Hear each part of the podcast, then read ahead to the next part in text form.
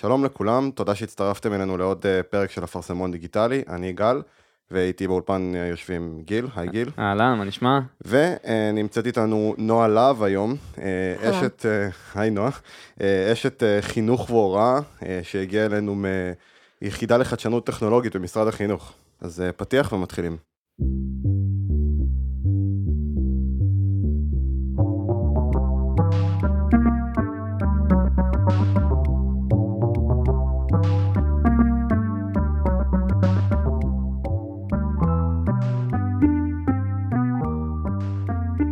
נועה, תודה שהצטרפת אלינו היום, קודם כל.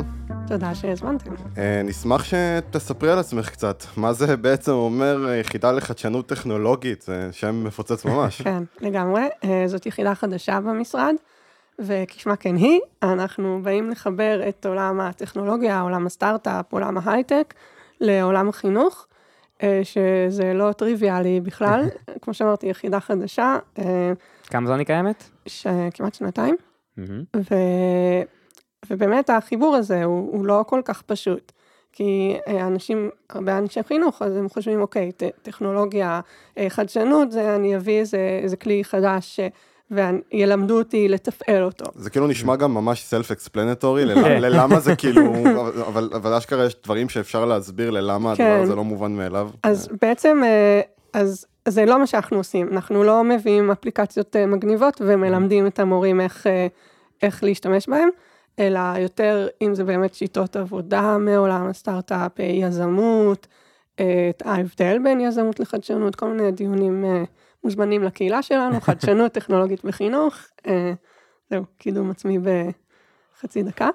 ואני, נראה לי, בעצם הסיבה שהזמנתם אותי, זה המיזם שלי, אה, שנקרא Adventure, עם E, Education Adventure, והוא בעצם, המיזם הוא מערכת שמאפשרת למורה להפוך את השיעור שלו למשחק הרפתקאות אה, חווייתי, זה התצוגה למורים, כי מורים הם לא מבינים מה זה RPG ולא שיחקו אה, מבוכים ודרקונים בילדותם. אין להם מושג מה, מה קורה לא- בכלל. לא, כן, הם לא גיימרים. חלקם אז... כן, דרך אגב. כן. היום, היום ש... הצעירים יותר, כן, שככל שמתפתחים, אז כאילו ככל שעוברות השנים, אז גם מורים חדשים יש להם את ההבנה הזאת. אה, וגם צריך להסביר שהמיזם עצמו, השיעור עצמו, שהוא המשחק עם הנרטיב וכל מיני מכניקות ועניינים, אז זה לא אה, במחשב, זה לא משחק mm-hmm. דיגיטלי. ואז אין פה ילד, אין פה שחקן שהולך ו, וקופץ על דברים. uh, המיזם הוא חם, חי בכיתה, ויש איזושהי מערכת של כלכלת משחק שהיא הדיגיטלית. אז בעצם המשחק עצמו הוא משחק שקורה בכיתה, זה בעצם העולם שלנו. השלב, אבל בעצם מה שדואג לי לכלכלת המשחק שלי, נמצא בעצם במחשב. נכון. זה בעצם הפרויקט, המיזם הספציפי נכון, הזה שאנחנו מדברים עליו. נכון. אז בעצם התקבלתי לשני אקסלרטורים במשרד החינוך, שבאחד מהם אז uh, מפתחים את האפליקציה הזאת, את החלק הדיגיטלי של המיזם, וזו תמיכה מדהימה. אבל אה, אני יודע שבמשך הזמן את אה, יצא לך לעבוד על כל מיני גם פרויקטים קטנים, ויש איזשהו, המשחק הזה, אם את שם אותו באיזושהי קטגוריה, את שם אותו בתור Game-Based Learning. לגמרי. אה, לעומת ה gamification. נכון. ואני אשמח לשמוע על אה, בעצם קודם כל מה זה ההבדל הזה שמדברים עליו, ואיך זה גם מתבטא אה, בכל מיני דברים. מה זה gamification, מה זה Game-Based כן. Learning, למי שהמאזינים שלנו כן. שפחות מבין במונחים האלו. אז האמת שבין אנשי חינוך מאוד דקדקנים שהם באים או מתעניינים בעולם הזה של המשחק, אז זה ויכוח, דיון ארוך. בגדול, gamification זה אה, בעצם לעטוף את, אה, את הפעולה שאתה עושה, בעברית משחוק, לעטוף אותה בכל מיני אלמנטים של משחק.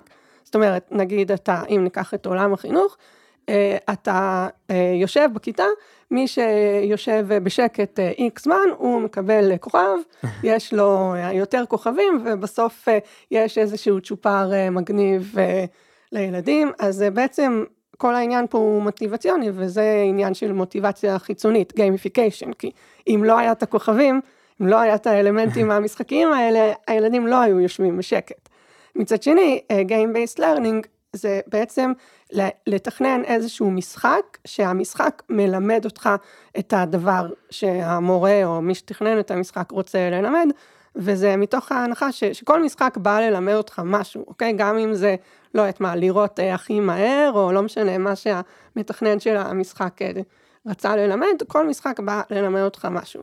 ואז אה, באים אנשים שמתעניינים בתחום, הם אומרים, אוקיי, החברות משחקים משקיעות בזה כל כך, כל כך הרבה, אתם יודעים את המספרים הרבה יותר טוב ממני, וזה בעצם התפקיד שלהם, לגרום לפעולה המונוטונית הזאת של אה, ללחוץ על הכפתור שוב ושוב ושוב ושוב. להיות מענה. כן, פשוט כל כך לרצות אותה, שגם אתה מוכן לעשות את זה עשר שעות ביום, מלא שעות ביום, כי אתה רוצה להתגבר על, ה, על המכשול שיש אה, לפניך. אז יש כמה מאפיינים של משחקים שהם מאוד טובים גם לחינוך. שוב, מתוך הנקודה שהמשחק רוצה ללמד אותך משהו שמישהו תכנן ללמד אותך. כאילו, אתה לא ת, תנפנף בחרב וירטואלית עכשיו שעות, סתם ככה, בלי שיהיה איזה מאפיינים של משחק. אני ראיתי מספיק אנשים שעושים אה, כן, מספיק... היא אומרת אה, את זה, וכל מה שאני חושב לעצמי זה, רגע, אבל לא המציאו אפליקציה שלמה שנקראת פרוט נינג'ה על הדבר הזה? עדיין, אז זהו, אז הפרוט נינג'ה כן. זה, כאילו, שוב פעם, אם לא היה את הריוורד הזה, וכל מיני מאפיינים של משחקים, אה, מכניקות, whatever, כן? אז... אז אם משאילים אותם לחינוך ובאים, מפתחים מתוך מוטיבציה פנימית ללמד את הבן אדם, כי יש פה משחק שהוא רוצה להצליח בו ולהתקדם בו, וככה הלמידה היא אגבית והחוויה היא אמורה להיות מאוד immersive, זה שונה מאיזשהו משהו שהוא סוג של לומדה, או ברור שהדביקו עליו כל מיני דברים משחקיים, אבל אי אפשר לעבוד על בן אדם, בטח שלא על ילד, אתה יודע מתי אתה משחק, ומתי אתה לא במשחק, אבל עושים לך כאילו זה משחק. כן, אני ממש זוכר שיש כל מיני אה, מורות לגיאוגרפיה שהיו לי במהלך השנים, שזה היה כזה, בוא נשחק משחק, ואתה כאילו, יש רמת ציפייה מסוימת שעולה, ואז אה, רביוט הרי בירה, ואתה כזה, זה לא משחק, כן. אני לומד עכשיו, אני יודע מה אני עושה. כן. אה, אבל זו נקודה מאוד מעניינת, כי אני מניח שבמהלך הזמן, כשאת אה, פנית בזמנו בטח למשרד החינוך עם כל מיני רעיונות, אפילו שנתקלת בבית הספר שלך, כי את הרי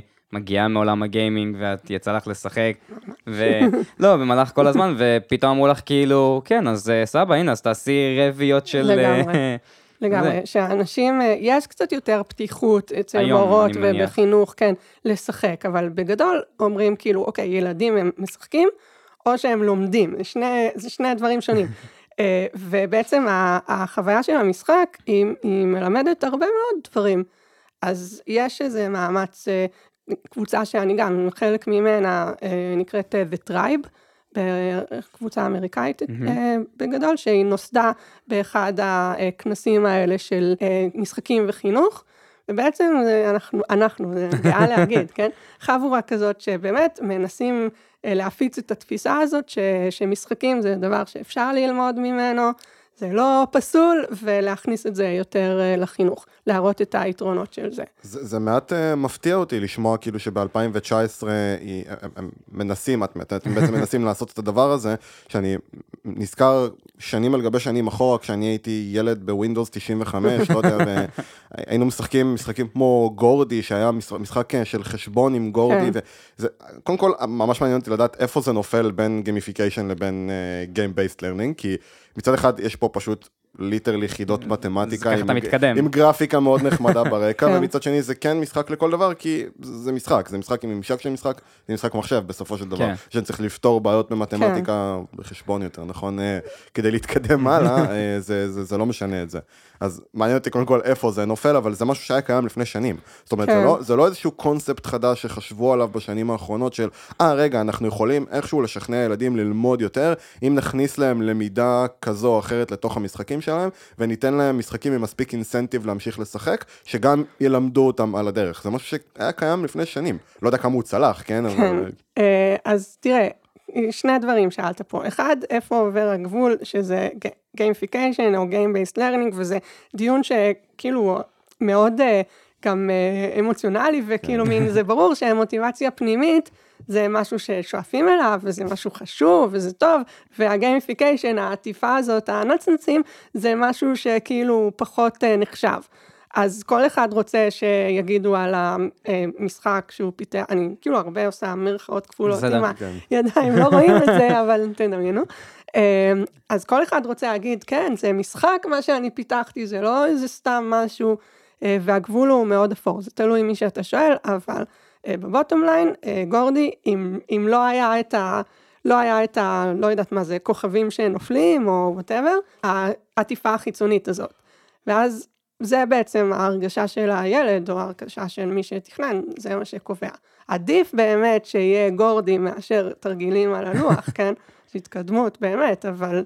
אני פשוט זוכר שזה היה בטירת אימה כזאת, כן, כן. והיית כאילו ככל שהיית עובר שלבים, כן, היית כזה. עובר בין חדרים, ממש עניין אותי לראות מה, כאילו, יהיה שם ב- בטירה. כן. אז זהו, אז זה באמת העניין, שאתה אומר ממש עניין אותי, אוקיי? אז החוויה הזאת שהיא אימרסיבית, זה כאילו משחק, אנשים, אי אפשר לעבוד עליהם, כאילו כל אחד יודע מתי הוא משחק ומתי לא.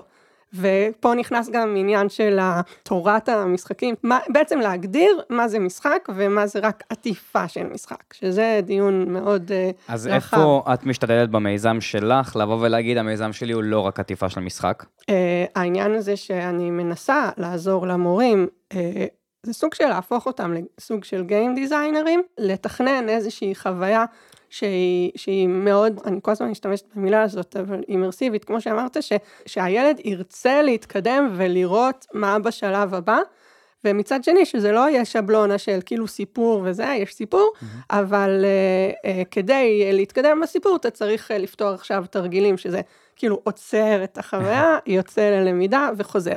אז בעצם הקושי הוא לתכנן את המשחק ככה שהמשימה היא uh, תהיה ספוט און ותהיה מאוד מדויקת למה שהילד uh, צריך ללמוד, ומצד שני, שהיא תשתלב בסיפור והיא תהיה גם מעניינת. וזה לא פשוט, כי מורים הם, הם טובים בללמד. השאיפה, כן? כן. אה, וגיים דיזיינרים טובים בלתכנן משחקים, אז, וזה לא משהו שאפשר ללמוד ככה ב, בטוטוריאל, כאילו שאני אעשה כמה דוגמאות ואז המורה יעשה את זה טוב. אז אה, זה מאוד מאוד אה, קשה לעשות, אבל אני גם אומרת למורים, אתם לא צריכים לקפוץ ישר ולשנות את המערכי שיעור שלכם לחלוטין, לזרוק הכל לפח ועכשיו להמציא מחדש. אתם יכולים להשתמש בעניין הזה במערכת של הכלכלת משחק, באמת כ- כמשחוק, כגיימיפיקיישן, כמוטיבציה חיצונית, כי המערכת קיימת, הדיגיטלית. אז אם אתם רוצים, אתם יכולים להשאיר, זאת אומרת שהשיעור שלכם יישאר בדיוק אותו דבר, אבל עדיין יהיה הרגשה כזאת של כן איזשהו כלכלה, אינסנטיב, יש, אה, יש item shop, שזה ממש מגניב. אה, אז אני חושב שאנחנו מאוד נשמח לשמוע. micro transaction מאוד נשמח לשמוע על איזושהי דוגמה שהייתה לך מאיזשהו באמת אה, הרצה שעשית, לממש איך מתנהל המשחק הזה, מה זה באמת אומר, כאילו בהשקפה שלך יש פה Game Based Learning, ואני חושב שכמעט כל מי שמכיר את המונחים ו-Game Based Learning, מצד אחד הוא יודע כזה מה זה אומר, אבל אז הוא חושב לעצמו, hmm, באיזה משחקים שיחקתי שזה ככה, ובאיזה שיחקתי שזה ככה, וכמו שאת אומרת, הגבול הוא מאוד אפור. אבל כן. בהשקפה שלך, איפה את רואה דוגמה טובה Based Learning, ואיך את בעצם עושה את זה אצלך בפרויקט, במיזם.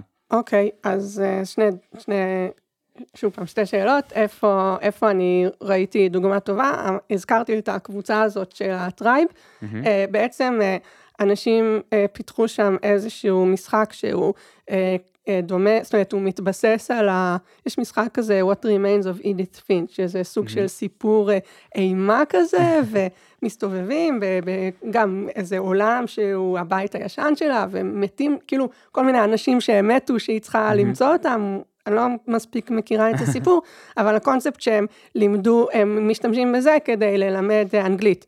כאילו שפה, מה אצל האמריקאים. כן. אז אצלהם אנגלית זה כאילו כמו שפה, כמו ספרות אצלנו, או, או הבעה או לשון. אז הם לקחו את, ה, את הדרישות שם של מערכת החינוך, ואז הם מצאו איפה במשחק יש אה, מקומות לילדים לתרגל את הדבר הזה, או, אה, או להשתמש בכישורים ש, שהם אמורים ללמוד. זה בעצם, זה משחק, אוקיי? כן. ואז ככל שהם מתקדמים, הם לומדים את הדברים שמשרד החינוך ביקש שהם ילמדו, ושוב, הלמידה פה היא אגבית מאוד. זה לא שבאמת אתה יושב, אה, אוקיי, יש לך עשרה תרגילים, מי שפותר הכי מהר, הוא מקבל אה, שלושה כן. כוכבים. זה קצת כמו ללמוד אנגלית אה, דרך משחקי מחשב, כמו שאני חושב. שכל מי שיושב פה באולפן בגדול למד. אנגלית ממשחקי מחשב. נכון, לגמרי. זה או- למידה אגבית, אבל זה למידה, בסופו של דבר זה הנעה נכון, לצרכים. נכון, וזה בעצם, ה- ה- תכל'ס שחושבים על זה, על חינוך, על למידה, זה הדבר הבסיסי, שאתה צריך ללמוד מתוך איזשהו צורך, מתוך משהו מסקרן, מתוך משהו שרלוונטי לך, ואז אתה תשב מלא מלא שעות ותתגבר על הדבר הזה, כי הוא מעניין אותך. עכשיו, פה העניין הוא קצת שונה, כי משרד החינוך החליט שצריך ללמוד כל מיני דברים. והרבה מהם הם לא רלוונטיים בכלל לחיים של התלמידים בשום צורה. הגיע הזמן to break the system. כן, אז שוב פעם, בגלל שאנחנו נמצאים בסביבה כזאת וזה המצב, אוקיי? אז יש שתי אפשרויות, או שננסה באמת לשבור את המערכת לעשות מחדש, שזה, עושים את זה ועושים את זה בהצלחה. או שנגיד, מבחינתי, זה המצב הנתון, אוקיי? אז let's make the most of it. אה, אז כן, לנסות לתת את המוטיבציה בדרכים אחרות, כמו למשל המשחק. אז שאלת, אני אתן אה, שתי דוגמאות. אה, נתחיל מהדוגמה היותר פשוטה של הכלכלת משחק. אז יש את המערכת, יש מטבעות, יש XP, יש לידרבורד, ממש כאילו סוג של אפשר להגיד די מפותח, mm-hmm. ואז המורה היא יכולה, היא בעצם נותנת גמול, reward, היא מחזקת את הדברים שהיא רוצה לחזק, mm-hmm. כאילו, נגיד, אוקיי, ענית תשובה ממש יפה, קח אה, עשרה מטבעות, עזרת לחבר, ווטאבר, הגעת בזמן, נגיד אם יש ילדים שהם מאחרים כרוניים, mm-hmm. אז זה איזשהו אינסנטיב בשבילם. אז בעצם המערכת, אגב, לאיזה גילאים היא? אמורה, הטענה היא שזה הטענה. אמור להיות לכל הגילאים, okay. אוקיי. אבל זה יהיה to be seen, כי זה, כי זה פיילוט, אז זה בעצם... כרגע איפה הפיילוט מנסים אותו, באיזה אה, גילאים? כרגע ניסינו אותו, היה קורס, בקורס, שיעור mm-hmm. ג' עד ו', okay. אוקיי. בבית ספר דמוקרטי בקריית אונו, וגם בכיתה ז', שזה המשחק שרציתי שאני אספר, okay. אוקיי. משחק, כיתה ז' בנושא מדעים. אז הנרטיב היה שהם אה, רופאים אה, מתמחים, סטאג'רים. ואז בעצם היה את ה... בכיתה ז' להיות סטאג'ר, יפה מאוד. לגמרי, סטאג'ר לרפואה. המקרה שהבאתי איזה מישהי שמגיעה עם אה, שבץ, whatever, כאילו משהו די... די כבד לילדים, העברתי את זה קודם עם המורה והיא אמרה שזה סבבה. ואז בגלל שאתה מדמיין שאתה באוניברסיטה וצריך להוכיח את עצמך בתור סטאג'ר, אה, אז יש לך איזשהו incentive ללמוד, את, את, להסתכל בספר, או ללמוד מסרטונים, או whatever, על אה, מבנה הלב, ואז בעצם המקרה, כן, מתחיל השיעור, 45 דקות, אה, משמרת במיון, יש מישהו כך וכך, זה התסמינים שלו, לקחו אותו לדופלר, אז הם צריכים כאילו, מספרים להם מה זה דופלר, ואז כשחוזרים מהדופלר, צילום של הלב, אז זה צילום של המחזורי דם, קצת נכנסים פה לביולוגיה. זה בסדר גמור. אבל אה, בעצם הם, דרך הבעיה שלו, הם צריכים בעצם, כדי לפתור לו את הבעיה, הם צריכים להבין, לדעת על מחזורי הדם. הגדול, קטן, דם, כדוריות דם, אדומות וכולי, את כל הדברים שהם צריכים, אה, שהם היו צריכים ללמוד למבחן, הם... זה חומר שלומדים בכיתה ז'? כן, אני לא... לגמרי. אני לא זוכר שאנחנו למדנו את זה בכיתה ז'. אז הנה, אז בכיתה ח' למדים אותך להשתמש בדפיברילטור של אחת אנשים, כאילו מה נגמר בסוף. אז כן, אז אה, הילדים דווקא... לא דווקא, זה היה לי צפוי, אבל זה, זה הוכיח את הטענה באמת שמשחקים מלמדים אותך, משחקים נותנים לך מוטיבציה להמשיך, ו, והמטרה היא להפיץ את זה, ושבעצם עוד אנשי חינוך ועוד מורים, אז uh, יתפסו את העניין הזה, ולא תהיה את ההפרדה של משחקים זה הפסקה, זה לא ללמידה, ואז יש למידה שזה רציני. ובכל זאת, מרגיש לי שיש פה קצת אבל, וזה אבל מאוד מאוד גדול בחדר, ואני עכשיו אסביר למה אני מתכוון. אמרתי שכשאני שיחקתי גורדי כשהייתי קטן, זה היה מאוד אימרסיב בשבילי.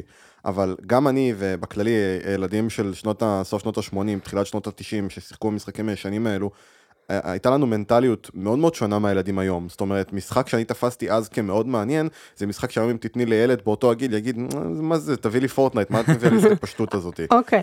אוקיי. אז, אז בעצם מה שאני מנסה להגיד זה, איך בעצם אפשר להתאים, או מה נעשה כדי להתאים את הדברים האלו למנטליות, ו, או לבגרות, או חוסר בגרות מנטלית אה, של הילדים היום בגילאים האלו. זאת אומרת, הם, הם מתנהגים בצורה שונה, הם חושבים בצורה שונה.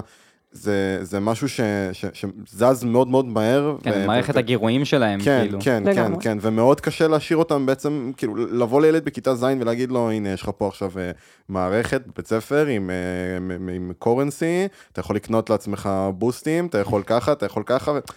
אני מכיר את כל המושגים האלה מתוך משחק, אבל ילד שנגיד לא משחק וזה לא כל כך מעניין אותו, כי קשה לצאת מנקודת הנחה שכולם גיימרים וכולם משחקים ואת כולם זה מעניין. יש ילד שפשוט יגיד, עזבי אותי, אני רוצה להיות שחקן כדורגל, מה מה את באה לי עכשיו עם קורנסי? אני כאילו לא- כן, אוקיי. איזה אייטם אני אקנה במערכת הזאת, מה אכפת לי? אז זהו, אז אתה תקנה אייטם שנותן לך להשתחרר עשר דקות מהשיעור יותר מוקדם, לתפוס את המגרש, לתפוס את הכדור, אז שווה לך לשבת בשקט ולפתור את התרגילים.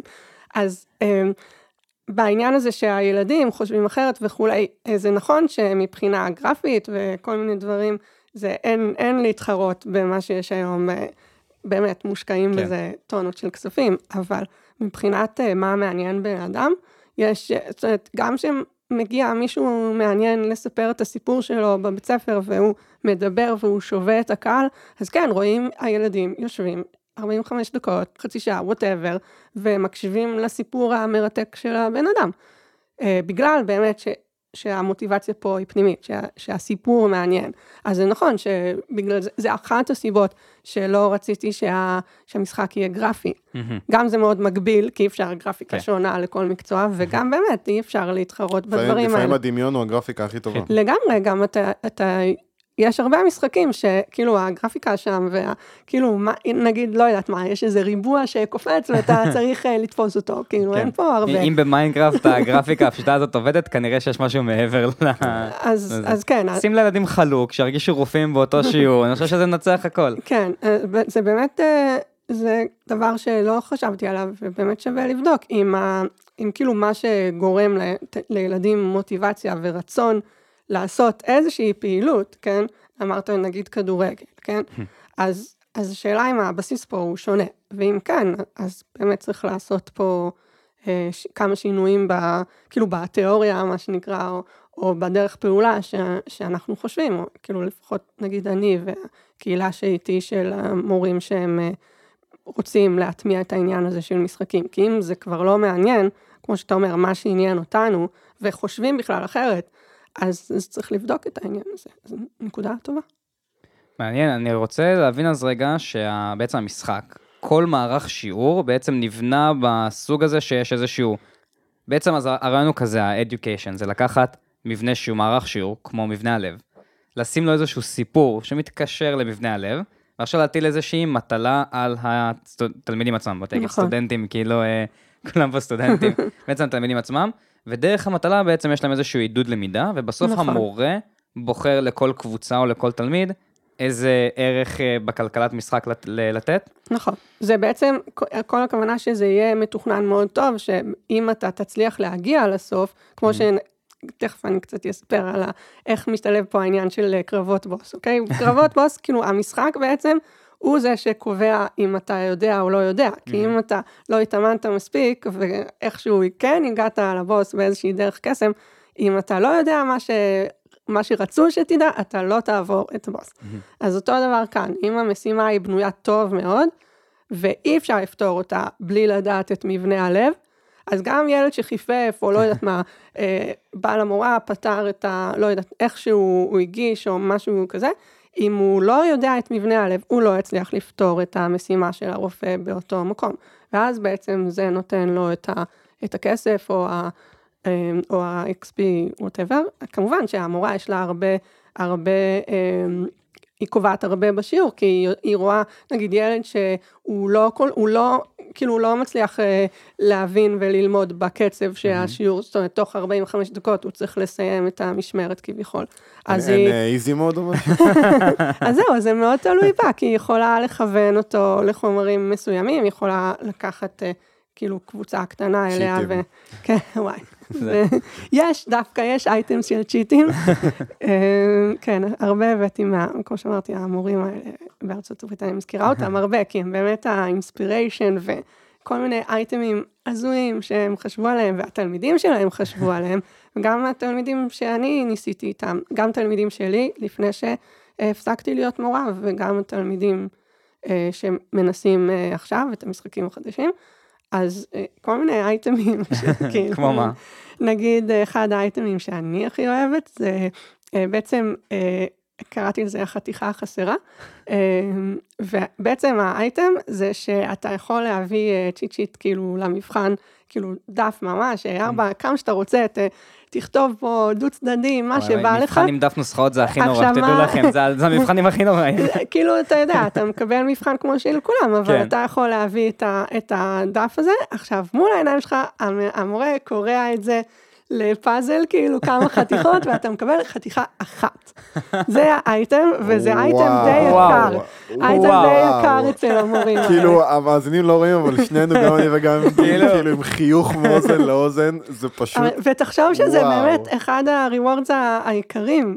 כאילו, ברור, צריך מה? לחסוך לזה הרבה, ברור. או נגיד להביא... זה כאילו ה- ה- כמה אתה מוכן להשקיע בשביל הצ'אנס שיהיה לך את המשפט הספציפי שמע, שאתה זה צריך ממש למבחן. כאילו, אבל זה- זה זה- כן. זה מבוכים ודרקונים לכל דבר, זה כן. ממש D&D כן. כאילו, לעש- לעשות דברים לגמרי, כאלו. לגמרי. או נגיד אה, להביא, אה, להביא אה, אה, כרטיס דף, אבל כולו ציור. אתה לא יכול מילה אחת לרשום שם. תמונה אז אחת שווה אלף. כן. בדיוק. אז עכשיו, עצם זה שאתה צריך הרי לחשוב איך בכלל לעשות את הדבר הזה, אז אין מצב שלא, או בוא נגיד, הסיכוי הוא נמוך שאתה לא תדע את הדברים בסוף. ויש לך נתונים כזה על אה, מה הפרסים שהכי נלקחים וכאלה, או מה מספרים, כאילו, נשמע שאתה דף את ה- את הדף תשובות, כאילו, זה מה זהו. הנקודה שילדים שהם קטנים, הם לא כל כך אה, חוסכים לזה הרבה, הם מעדיפים את ה... כן. כאילו, יש... אה, יש... אה, זה גם דרך אגב אומר הרבה על מנטליות של ילדים בגיל הזה, זאת נכון. אומרת, אה, ילדים בגילאים צעירים יותר כיום, אפשר לראות את זה גם אה, איך שמשחקים בנויים, אה, לכל הגילאים בעצם, אה, שה-attention span שלהם הרבה יותר אה, הרבה יותר נכון. קטן, ובגלל זה גם אה, מחפשים ריגוש מיידי, מחפשים, זהו, שזה אחד- יהיה להם- יהיה להם gratification למה שהם, לגמרי, למה שהם עושים. וזה אחד המאפיינים של משחקים, בעצם הפידבק המיידי הזה, שאתה תדע, כאילו אם לחצת על הכפתור ואתה לא יודע מה קרה, אז אתה צריך ללחוץ עוד עשר פעמים, עד שתקבל או את הריוורד או שתיפסל, אז זה לא יהיה כל כך מושך, זאת אומרת, שוב פעם, כי אתה באי ודאות כזאת, אז אותו דבר אומרים כאילו גם על חינוך, הפידבק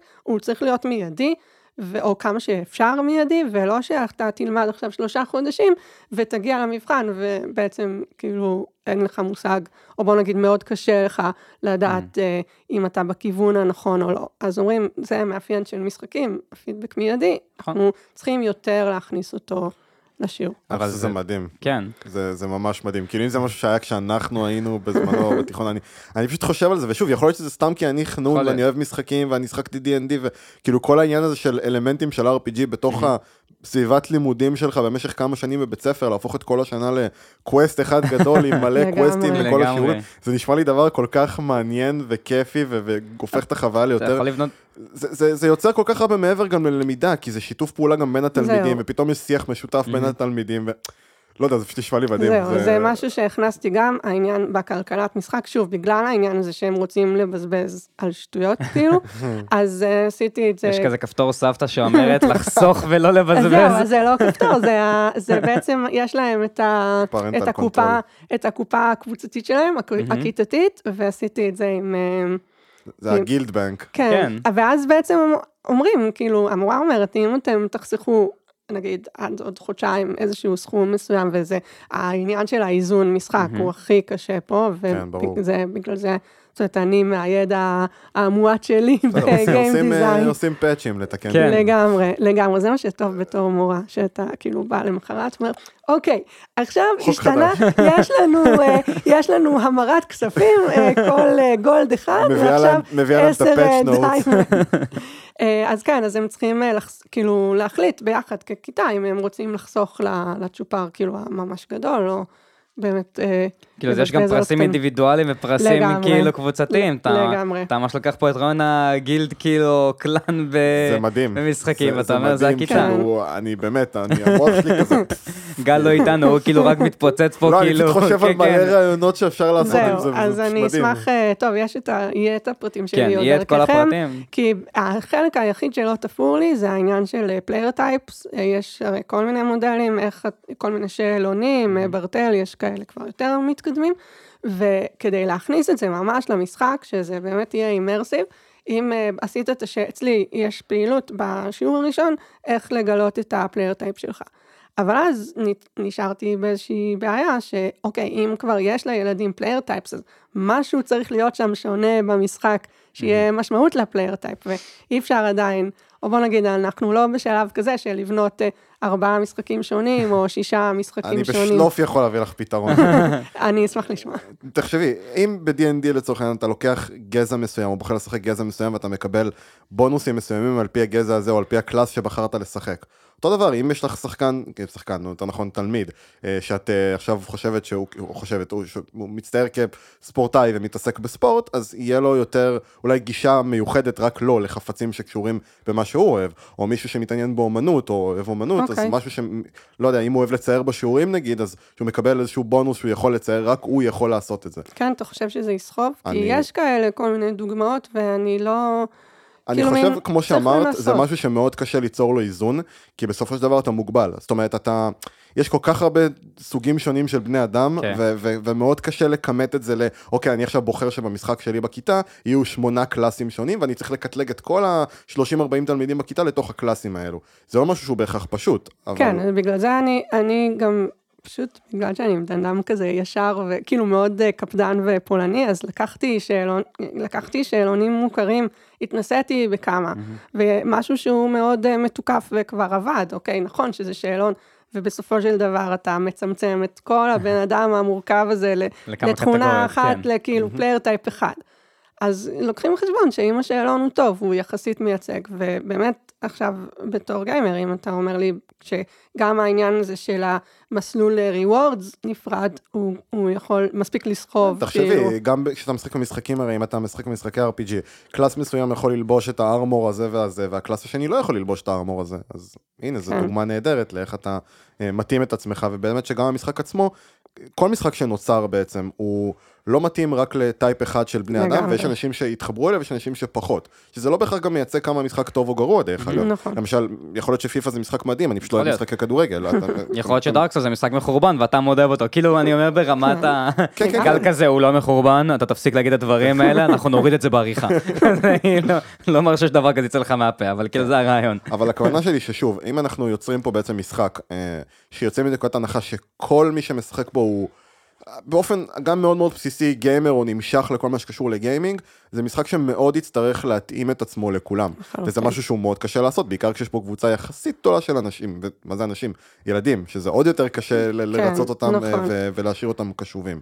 אה, אבל אני רואה לזה כל כך הרבה כן. פוטנציאל. כאילו, אני גם רואה בזה. המון דברים שמתקשרים לעב- בעבודה קבוצתית לצורך העניין, נכון. שמניח שהרבה מ- מהדברים מעורבים בהם למידה קבוצתית. יש לך, השאיפה, יש כן. לך בכל אה, מה שנקרא raid ובכל אה, כן. dungeon ב-D&D וכל זה, יש מאוד תפקידים ספציפיים לכל אה, class שלך. עצם העובדה בכלל שמדובר בסוג של שיעור אינטראקטיבי, או שנה לגמרי אינטראקטיבית, כן. אה, שהיא לא מוגבלת לגרפיקה או בהכרח- לאסץ של משחק, שיכול להיות ש... לא יודע, אני אראה משחק מסוים וגרפית, אני לא אתחבר אליו, ומישהו אחר יראה אותו ויגיד, וואו, איזה גרפיקה יפה, אני ממש כאילו אוהב את האסתטיקה של המשחק. פה זה לא קיים. נכון. האלמנטים הם מאוד מוחשיים. אה, ומאוד כאילו, אפשר לחבר את זה המון ל- ל- ליחסים גם בין תלמידים, ושוב, אני אומר, יש בזה כל כך הרבה כן. פוטנציאל, ואני חושב שכן יש. הרבה דרך אה, אם- להתאים את זה בצורה מאוד כן. יפה להמון אנשים. אם אה, בעבודה קבוצתית לצורך העניין יש בן אדם שיותר אוהב לעשות מחקר והוא יותר טוב בזה וזה מה שהוא עושה ויש בן אדם שהוא אוהב לעמוד מול קהל ולדבר כן. אז יש מאוד נראה לי בעבודה קבוצתית מאוד אה, חלוקת תפקידים אני מאוד חושב יפה. שפה אפשר. לקחת אה, אלמנטים של גיים דיזיין מפייר אמבלם. זה זה יהיה אתה גם מצוין. בטח במשחק החדש שהם בעצם בית ספר. כן, כן, כן, זה ממש כן. ככה, זה ממש ככה, אתה יכול לעשות פaiרים לתלמידים שכאילו טובים, נגיד התלמיד הזה טוב מאוד במשהו מסוים, והתלמיד הזה פחות טוב, אז אתה יכול לשים אותם ביחד, והסיכוי הצלחה של המשימה. תהיה. גבוה יותר לצורך העניין. אבל גם אתה יכול לא- לקדם אותם, אז אתה גם יכול להגיד להם להתחלף. כי אם יש כן. תלמיד שהוא ממש טוב בלדבר מול קהל, ואחד שממש טוב במחקר, אז פעם אחת אתה תגיד, אוקיי, במשימה הזאת, כדי לקבל את כל הנקודות, אתם צריכים זהו, זה להתחלף. גם דרך אה, שאנשים עושים את ה... באמת את ה-rewards, את ה-XP, את ה... כל ה- כל הסיסטם. זה בשליטת חושבים- המורה לגמרי, כן, נכון? בסוף לחלוטין. היום המורה בעצם צריכה להאזין כזה, כן. כמו במערכת ממש ידני, כאילו... זהו, אז עכשיו אני עובדת על זה שיהיה איזשהו עניין שהתלמידים יאזינו, וזה אוקיי. okay. ניסוי, אה, ניסוי אמיץ. גם, גם חינוכי מאוד מאוד חשוב, שכאילו איכשהו לעשות איזה סיסטם שאי אפשר uh, to rig it והם לא יוכלו לרמות, או בוא נגיד יהיה להם מאוד לא כדאי לרמות. והמטרה פה היא גם לחסוך מהמורה את כל הפנקסנות הזאת. שזה בעצם למה, הסיבה שהמערכת היא דיגיטלית, כי אי אפשר את כל הדברים האלה ביד. אה, אז אז גם לחסוך ממנה את הפנקסנות הקטנה הזאת של לסכם בסוף השיעור, אה, וגם באמת זה עניין של העצמה של התלמידים, איזשהו תהליך שמה קורה אם אתה מרמה. ושלא שווה לך לעשות את זה. קבל בן. מחוץ כאן לשיעור. עוד IP בן. כן, אנחנו מדברים פה על כל הנושא של ההרפתקה וזה, ואני מדמיין כזה, אתה יודע, בית ספר הופך להיות כזה מקום שאנשים מסתובבים כזה שקים ונוודים וכזה, כל מיני אז יש ב- מרצ'נט כזה שמדברים וכל מיני שפת NPC. אה, יש בתי ספר שממש לקחו את זה בטירוף, ממש כל הבית ספר אה, נכנס בעניין הזה, אה, המנהל נגיד הביא את זה, או אחד המורים, ובית ספר אחד, הוא, אה, הוא בתחילת, הש... בת- שהתחיל המעבר הזה, שהוא התחיל לעניין הזה של אה, לעבוד יותר בעניין של המשחק, כל, ערבב את כל הבית ספר לגילדס כאילו, ויש כל מקום ב, במסדרון, מספרת את זה, פשוט אני- מטריקים יש במוח על איזה כאילו- דברים אפשר אז לעשות עם זה. בעצם, ואז כל גילד כאילו עשו את הפלאג שלהם ואת הסימבל והכל, ובעצם כל שנה הז- הזייניקים שנכנסים, אז עושים להם טקס כמו הוגוורטס כזה, כמו הארי פוטר, שמבשרים להם באיזה גילד הם נמצאים, וכאילו תחשוב שאתה ילד בכיתה ז' והתלמיד של הי"ב, כאילו החבורה, באים אליך, איזה כיף, אתה בגילד שלנו, וזה שזה בוסט כאילו הכל, כאילו. זה הכל כבר קיים, כן? כאילו הרעיון הזה של... אה, חונכות. אני, אני שם, לא רק חונכות, נושא הזה של גילדות בבתי ספר בארצות הברית, יש את הנושא של הבתי אחווה, כן. כן. ה-fred houses וזה, עכשיו, כאילו אני מבין שפה זה במובן חינוכי וכאילו נחמד, כן. ושם זה כאילו פארטי הארד, אבל... אה.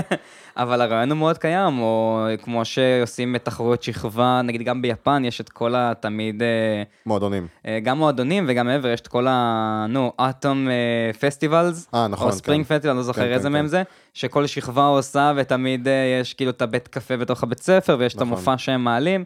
הדבר הזה מאוד קיים, אבל כן. אני חושב שלתת לזה מעטפת של משחק, זה כאילו פשוט הופך את זה מדור ישן כזה, של כולם עשו את זה, והנה ההורים כן. שלי גם מתלהבים, כי הם עשו את זה, ואמא שלי ממש מתרגשת לבוא לבית ספר, כי זה האירוע של השכבה שלי, אבל לא, זה האירוע של הגילד שלי, נכון. סבבה? אנחנו גם וזה כאילו, וזה באמת הקטע. ככה, הם מקפידים למרות שזה לעשות אותו את דבר, זה. כן, אבל כן, אבל העניין הזה של לערבב את הגילאים גם, ושילד, כמו שאמרתי, ילד בכיתה ז', יש לו מישהו בי"ב שכאילו עובר במסדרון, אז הוא יכול... back, buddy. כן, לגמרי got your back. אה, וכל האירועים בבית ספר, כמו שאמרת, הם לא, של, ש- הם לא של שכבה, אלא של הגילד. אז יש נגיד יום ספורט, אז הנקודות הן לגילד, ונגיד כל ההתרמות וכאלה שמביאים. זה פשוט נשמע כאילו אוטופי וטוב מדי כדי להיות אמיתי. זה כאילו... אני פשוט רוצה לשאול כאילו, איך... איך העולם כיום מקבל את זה? זאת אומרת, את מדברת על זה בעיקר כרגע בארצות הברית, ובארץ מן הסתם אנחנו רחוקים שנות אור מהמנטליות הזו, ו... זה, ו- זה נראה ככה, אבל זה גם... מרגיש ככה, כאילו תקני אותי אם אני טועה, אבל... זהו, שאני... אני מרגיש שאם את מספרת לזה לאנשים בישראל, הם בטוחים שזה כאילו כן. פרק מסדרת קומדיה, כאילו, יש כזה גבול מאוד דק לבין זה שאת אומרת דברים רציניים, לבין זה שאת אומרת פרק מסאוף פארק, כאילו, זה כן. מה שאני מרגיש פה. לכי תשכנעי כאילו הורה אבל גם, בארץ. באר... גם בארצות הברית, יש למורים האלה, לחבורה שלנו, יש בעיה מאוד קשה בעניין הזה. אני לא מבין למה כולם גילדה ואת חבורה. לא זהו, עכשיו אה, דיברנו קודם, אה, לפני, ה- לפני הפודקאסט, על העניין של. אה, אה, PC וארצות הברית וזה, אז עכשיו הם במאמץ, מי שהקים את הקבוצה בפייס, וקבע את השם, כאילו היה כמה בודדים, ש tribe זה, אה, מעליב. כי, כי זה כאילו- indigenous people. כן, לגמרי. אז עכשיו אנחנו במצע, במסע לשנות את השם לחלוטין, כי אוקיי. tribe זה מעליב. עכשיו, ניסיתי להסביר להם, כאילו, אצלנו לפחות, בתר... אצלנו כן. וגם בעוד תרבויות, ה tribe זה כאילו, הגאווה שלך, זה, כן, ה- שבט. זה באמת כאילו, זה לא מעליב בכלל, להפך, כולנו עסוקים רק בלהעליב אחד את השני, אז עצם ה tribe הוא לא מעליב, וזה לא נתפס. כאילו, זה לא...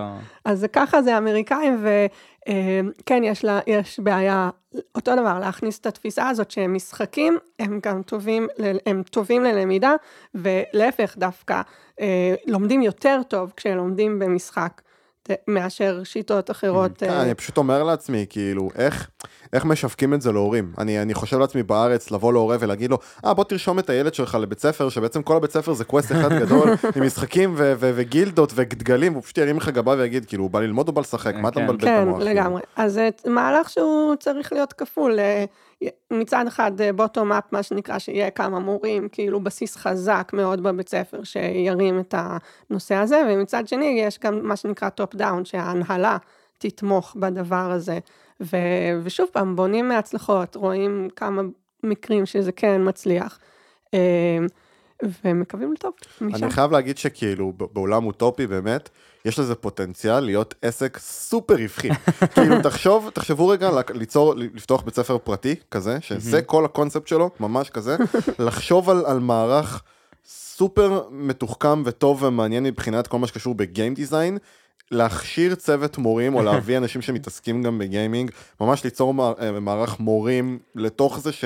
זה כל מה שהם, שהם, שהם, שהם עושים, באמת, שהדינמיקה ביניהם יכולה לגרום לדבר הזה לעבוד. ו- ופשוט לעשות את כל הבית ספר בתים הזה של, ה- של, ה- של, ה- של כל המשחק הזה. אז אתה בעצם אומר לעשות... ספר, לעשות את זה בית ספר פרטי. אז אתה אומר לפתוח Fire Emblem. לפתוח Fire Emblem. לפתוח Fire Emblem life, כן. כן, כאילו. תראה, אז שוב, בגלל שאנחנו עוסקים במוטיבציה פה, אז אם כבר אני צריכה לתכנן את הבית ספר האוטופי וזה, אז באמת בעניין של מה שבאמת מעניין את הילדים. וחינוך כמו שהוא צריך להיות, ואז לא צריך בעצם לבנות להם איזשהו משהו שהוא מוטיבציה אחרת כדי להתלהב ממנו. אז זה באמת, אם הייתי צריכה... אבל זה כבר לדבר על אה, כן, מה, זה... מה מעניין ילדים. זה... לחלוטין. נראה לי קשה. אה, ואנחנו לא, לא שם כן. עדיין. אבל איך בעצם הגעת לזה? אנחנו דיברנו מאוד uh, על מה זה ומה את עושה, אבל איך באמת הגעת מתחום ההוראה לזה שפתאום כאילו יש לך uh, בית ספר uh, מדומיין מתוכנן uh, של מחולק לגילדות. הדיון ממש התלהט, כאילו, וזה נהיה... כן. איך, בעצם הכל זה התחיל, ואיך בעצם, השאלה שאותי מאוד מעניינת להבין זה, איך הגעת ממקום שבו, כי כשאני מסתכל על, אמא שלי גם מגיעה מתחום החינוך וההוראה, ואני פשוט יודע שהמון דברים ורעיונות חדשניים, ובטח מערכות ציבוריות, לוקחות טיפה זמן, ולוקח גם זמן לעכל אותם. והסביבה שלך, בטח שהיא פחות מכירה את זה, בכללי בכל דבר בחיים מאוד קשה לה להבין את הרעיונות הקצת יותר שונים שלך. אז בעצם איפה הגיע כל התהליך הזה עד לאיפה שזה היום, ומה הקשיים גם שהיה בדרך? כי אני מניח שהיה הרבה יותר קשיים מהצלחות כן, קלות. כן, אז, אז בעצם מה שמעורב פה זה איך בכלל הגעתי כן. לעניין הזה, להבנה הזאת ש, שמשחקים זה מה שמעניין אותי לעשות, דרך זה ללמד. ואז ברגע שהבנתי את זה, אז זה כבר, אתה יודע, סטארט-אפ, כמו כל סטארט-אפ, גם אם ברמה של רעיון, שיש לך איזושהי אג'נדה ואתה רוצה להפיץ אותה, אז רוב הסיכויים שתיכשל, ו, וגם אם תצליח, או כשתצליח, אז אה, כמו שאתה אומר, הקשיים בדרך, הם, כאילו, אתה יודע, סטארט-אפיסט, אה, כן. או יזם בכלל, זה, זה אופי, זה סוג של מחלה, אה, ולא יוצאים מזה. אה, עכשיו, אני תמיד הייתי בתור מורה, אה, וגם בתור בן אדם, מאוד אה, בעניין של אה, להתנסות בטכנולוגיות חדשות, בדברים כאילו שמגניבים, וגם, זאת אומרת, עוד לפני שנכנסתי לעניין הזה של משחקים, אז ניסיתי ללמד בכל מיני שיטות, או בעזרת כל מיני כלים. כמו מה? נגיד, יש איזשהו מודל שהוא נקרא פליפ קלאסרום, כיתה הפוכה, שהקונספט הוא נשמע פשוט, אבל זה לא קורה. כי הרי איך הולך הבית ספר? יש uh, את השיעור, שיש מה שנקרא הקנייה, כן? כי הילד הוא צריך לקנות את הידע. זה כאילו, עכשיו שאני מספרת את זה לאנשים שהם לא אנשי חינוך, זה כאילו נשמע ממש גרוע, אבל הקונספט הוא שכאילו אתה לומד בכיתה, ואז בבית מתרגל, ואז אתה בא לכיתה מחדש, וכאילו אתה כבר אחרי שתרגלת.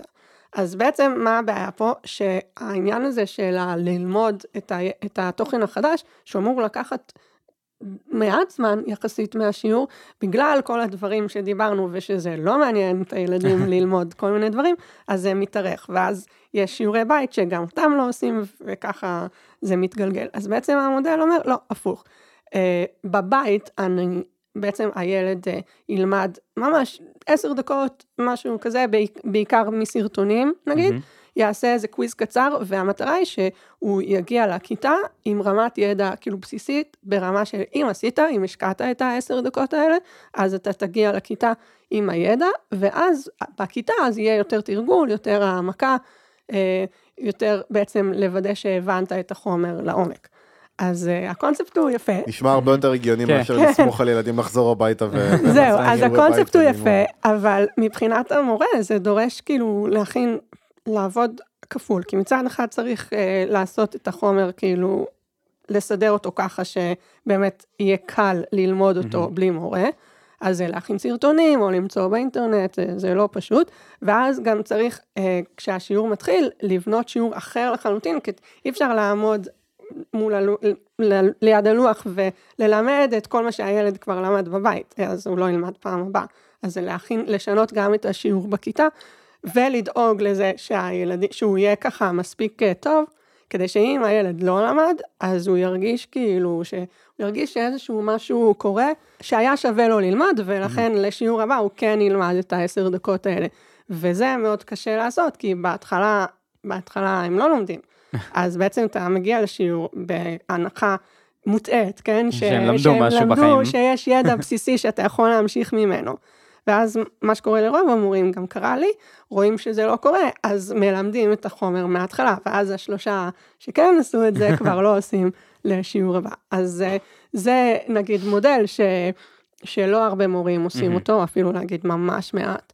או כל מיני אפליקציות אה, חידונים, או יש אה, דברים... אה, קהוט למיניהם. קהוט למיניהם, אגב קהוט עם משחקים וזה, אה, דיסני קנו אותם. וואלה, זה כאילו למי מדובר... שלא יודע, קהוט זה אפליקציה בגדול שפשוט עוזרת לך בצורה מאוד קלה לייצר חידונים. יש משהו שדיסני כן. לא קנו כבר? זה פשוט טריוויה. כן, זה פשוט לייצר עכשיו, טריוויה מאוד פשוטה, כן. שאלות, עושה לך randomize ומתחיל לרוץ שאלה. ופתרונות. וגם בגלל אתה שהרבה מצטרף בפלאפון. הרבה מורים משתמשים בזה, גם לא מורים, כל מיני ארגונים וזה, שרוצים לעשות איזה משהו חווייתי, כן. כן. כיפי, happy hour, טריוויה על העובדים, whatever, אז יש שם בנק כבר של כל כך גדול של, של חידונים בכל הנושאים, אז זה באמת לא בעיה למורה. אז, אבל שרק התחילו הדברים האלה, אה, שלא היה נפוץ, אז אני תמיד, אה, תמיד ניסיתי לבדוק, אה, כאילו התלמידים שלי היו מין העכברי מעבדה כאילו מין יש- משהו מגניב. יש כזה איזה כמה כיתות שמסתובבות היום, והם כאילו הדברים לא- הדברים שהם הם לא עברו. מחונכים, הם לא. לא, לא עבד. אז, אה, אז כן, אבל הם ממש טובים בקהוט, כאילו אין לכם מושג כמה הם טובים בזה, כאילו. שהם אלופים. כן, אז, אה, אז זה, זה גם חיסרון, שכאילו דברים שהם נשמעים טובים ויש עליהם איזה ביקורת טובה, יאללה, אני אנסה עם תלמידים שלי, בלי לחשוב לעומק אם זה באמת מקדם את הלמידה שלהם או לא. אז זה היה מאז ומתמיד, ואז באיזשהו שלב, זה היה לפני שלוש וחצי שנים, אה, פתאום ראיתי פוסט בפייס שמייקרוסופט קנו את Minecraft, לצער אה, הרבה אה, אנשים ששיחקו, ואז בעצם מתחיל להיות Minecraft חינוך. אז אמרתי, רגע, Minecraft, ילדים אוהבים Minecraft. אני רק שומעת על זה כן. כל היום בכיתה, לא, אני בטח. ניסיתי, ניסיתי כן. לשחק, אה, כמו כל, נראה לי, שחקן Minecraft אה, מתחיל, פשוט הפלתי את עצמי לבור ולא יכולתי לצאת משם, אז אה, עזבתי את המשחק בצד, ואז אמרתי, רגע, אם זה נכנס לחינוך, אז, אז יש פה איזה משהו, ואני צריכה להתחיל ללמוד את זה. אז uh, מורים מה, כמו שאני מזכירה, החבורה הזאת, ה tribe, כאילו זה שעות של סקייפ, ולימדו אותי. אז בעצם ראית את הדבר הזה, ומשם אמרת, כן. אוקיי, יש פה איזשהו משהו, והתחלת נכון. לחפש את הקהילה הזו, ומצאת כן, את זה ה tribe ה- הזה? זה ה entry point, כן. בגלל ה Minecraft, ומשם לעוד שאר המשחקים. אה, ובכלל התפיסה, כמו שדיברנו, שהם משחקים, כאילו, טוב להשתמש בהם, ומורים שעושים את, ה, אה, את העניין הזה של נרטיב ו-RPG בשיעורים שלהם שנים, שנים, שנים, שנים. נגיד, אלה שדיברתי עליהם, על, על אידית פינץ', כן? מהמם. אז יש להם גם משחק אחר, ש... אני לא זוכרת בדיוק, אה, כן, וורד, כאילו אוקיי. הקוקוז נסט כזה, והמורה הוא, ה, הוא כאילו המנהל שם, והם צריכים לברוח, כאילו סיפור סופר מורכב, שהבן אדם חמש שנים, שש שנים, לא יודעת, שכלל אותו. יש כל מיני Easter eggs בבית ספר, כאילו, זה כאילו, זה- מטורפת. זה נשמע כמו אה, מורה, שכאילו כל החיים שלו רצה להיות game designer, אבל אף פעם לא יצא לו להיות, ואז הוא כזה יום אחד, הוא קם בבוקר, היה כזה, אני כן game designer, יש לי פה שחקנים, כן. הם לא צריכים להבין שהם... אני אני גם יכול לכפות עליהם את המשחק כן, שלי. לגמרי. כאילו. כן, כן, הם לא צריכים להבין יותר מדי, זה בית ספר. בטה טסטרים כאילו מן המוכן. אה, אז עכשיו, אז כאילו ראיתי אותם עושים את כל הדברים האלה, ואמרתי, רגע, אין סיבה שזה לא יהיה, לא אה, יהיה פשוט ברמה כזאת, שגם, שמורה לא יצטרך אה, חמש שנים או שש שנים לתכנן את המשחק, כאילו שהוא באמת יהיה כל כך אימרסיב. אז זה מה שחשבתי לעצמי, ואז גיליתי שזה לא כל כך פשוט, יש סיבה, יש סיבה ש... ש... שיש גיים דיזיינרים בעולם. כן, לגמרי, זה ברור, אבל יש סיבה שאף אחד בחינוך עוד לא עשה את הדבר הזה. יש, אה, יש חברות שהן עושות את הכלכלת משחק ועושות אותה טוב ממש, יש חברה שקוראים לה Classcraft, וממש גם יש שם עולם מפותח, זה, זה פנטזיה, כאילו יש אה, כמה דמויות שזה הכל גם גרפיקה של פנטזיה כן. וזה, אז מאוד אה, הזכרת קודם את העניין של להתחבר לגרפיקה או לא. זה ילדים שהם לא בקטע של פנטזיה והמורה עושה להם את העניין הזה של הנקודות וזה, rewards בתוך העולם הזה, אז הם באמת לא, לא מתחברים. אה, אז זה מה שהם עושים, וגם שיש להם feature כזה שנקרא Quest, מהמם. אז, אז הם מפרס... זאת אומרת, הם פרסמו אותו, והם בנו על זה שמורים יעשו את ה quest. אז מה, זה נהיה בסופו של דבר מאוד template, מאוד קהוט. מהמם. בגלל שהמורה הוא לא game designer, אז הם עשו את הסיפור החיצוני, יש ביצה, אתה הולך, נה נה נה, רוצה כל מיני דברים כאלה, ואז כאילו, כדי לצאת מהביצה, אתה לוחץ. כן, אתה, אתה לוחץ, וכאילו המורה הכניס שם אה, משהו, הסרטון על המהפכה הבנתי. הצרפתית, ותענה על שאלות, ואז אה, תצליח, אה, תצליח כאילו לצאת מהביצה. ש, שזה טוב, כאילו gamification, כן, זה gamification קלאסי. זה עדיף מאשר סתם לקרוא את זה כן. בספר ולענות על שאלות, אבל יש הרבה מעבר בעולם המשחקים. ש...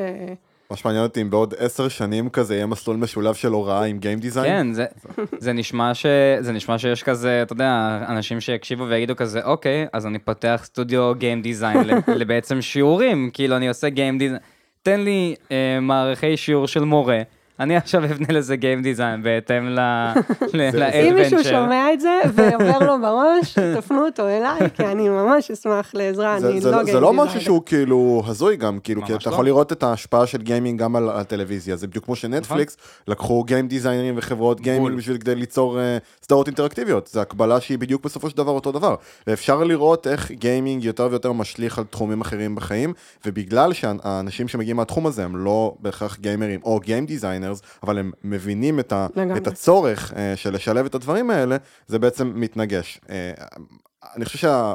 הפוטנציאל של זה הוא בערך אינסופי, בקטע. מטורף, וכבר אמרתי את זה כמה פעמים, זה כאילו אני פחות הייתי אה, מודע לכל זה, ו- ו- ושמעתי כאילו המון דברים פעם ראשונה היום כאן באולפן, אה, ואפשר לראות גם איך שהדיון התלהט, וישר כאילו התעוררתי והתחלתי להביא מלא רעיונות, אה, אבל אני באמת חושב שזה ממש ממש ממש מעניין. אני תודה, חושב תודה. גם שגם הכל אה, מתחבר פה למשהו אה, קצת אה, רחב יותר, התחום הזה של הגיימינג וחינוך והוראה, אני גם שם את ההוראה שם וחינוך, זה גם שני דברים קצת נפרדים, הוא נובע מבעצם גם תחום עניין גדול שיש לך, שנקרא Games for Change.